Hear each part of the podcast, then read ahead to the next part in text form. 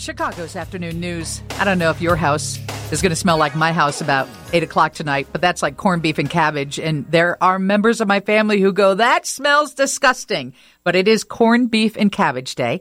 Happy St. Patrick's Day. This is also a thank you Thursday.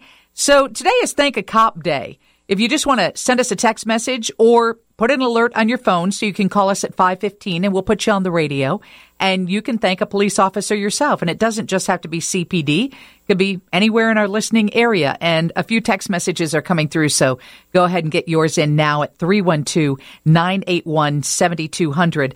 Text message just came in from 630 said, one thing I'm wondering is are the Russian soldiers somehow being made aware of how many innocent Ukrainian children they're killing?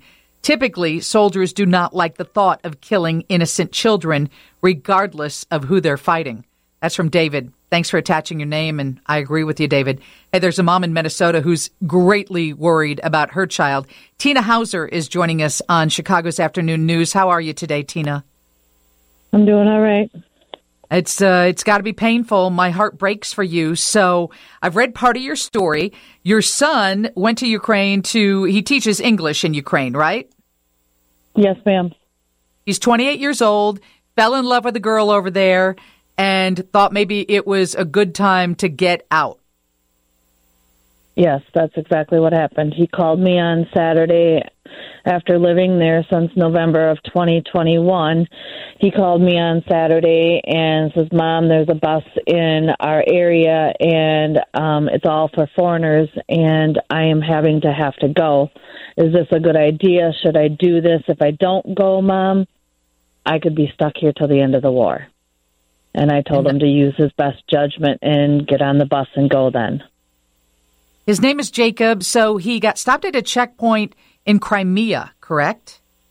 Yes, ma'am, he did. He the buses were heading down that way to come around the edge of Crimea into Turkey and they had that first checkpoint coming into Crimea and he they all went through the checkpoint and they were getting all back on the bus and Tyler was then escorted back off the bus with um, by the Russian military.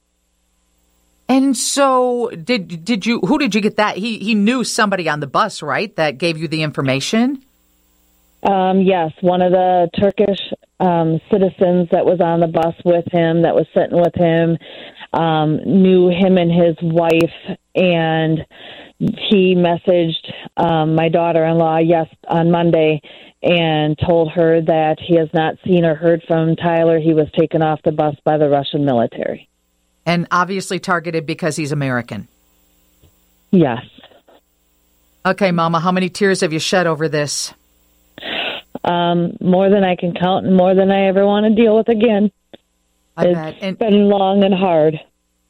Uh, this is Tina Hauser. She's from Winona, Minnesota, and her son is 28 years old. And it is apparent that he has been taken prisoner by Russian troops. And everything I'm reading is that you're not only horrified that you might not see him, but you're horrified about what might happen to him.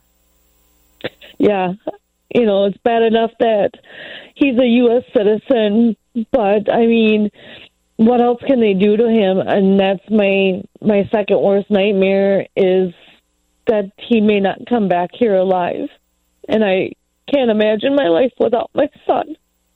I bet. I can't imagine either. I know you've been in touch with the State Department and Senator Amy Klobuchar of Minnesota has been helping with this, right? You do have people at the state level and hopefully at the federal and international level helping. Yes, um, I as soon as I got the message from my daughter-in-law, I immediately contacted um, Amy Klobuchar's office, and they started getting everything going.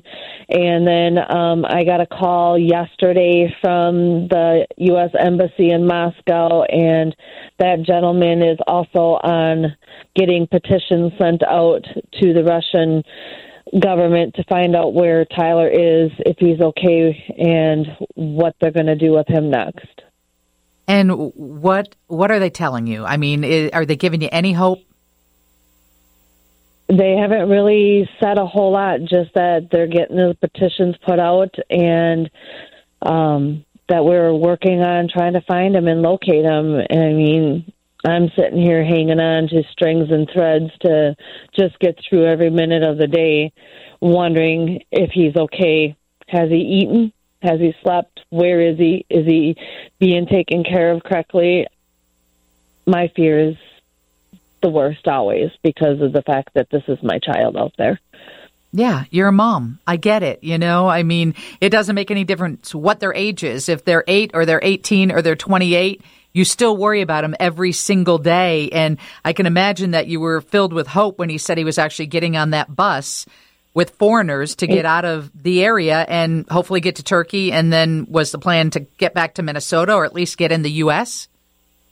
Well, I know he wanted to get to at least Poland where it was going to be a safe country and then try to get his wife and daughter out of Ukraine and then come back here to the U.S. But obviously, he didn't make it that far, and my hopes were crashed when I got that message on Monday. And is there anything we can do? I mean, other parents who are listening who feel your pain and they hear the emotion in your voice, I mean, is it just a waiting game? Right now, it's pretty much a waiting game, yeah. Um, all I can ask for is we have a GoFundMe account out there under for my son and daughter in law so they can get groceries and necessities and be able to come back home because with them teaching, their income stopped. And we got to help them as much as we can. And so I started, we started a GoFundMe account and um, just send your prayers. You've got That's my all prayers. I can ask for. That you have. Thank you so much for joining us on Chicago's Afternoon News. Thank you very much.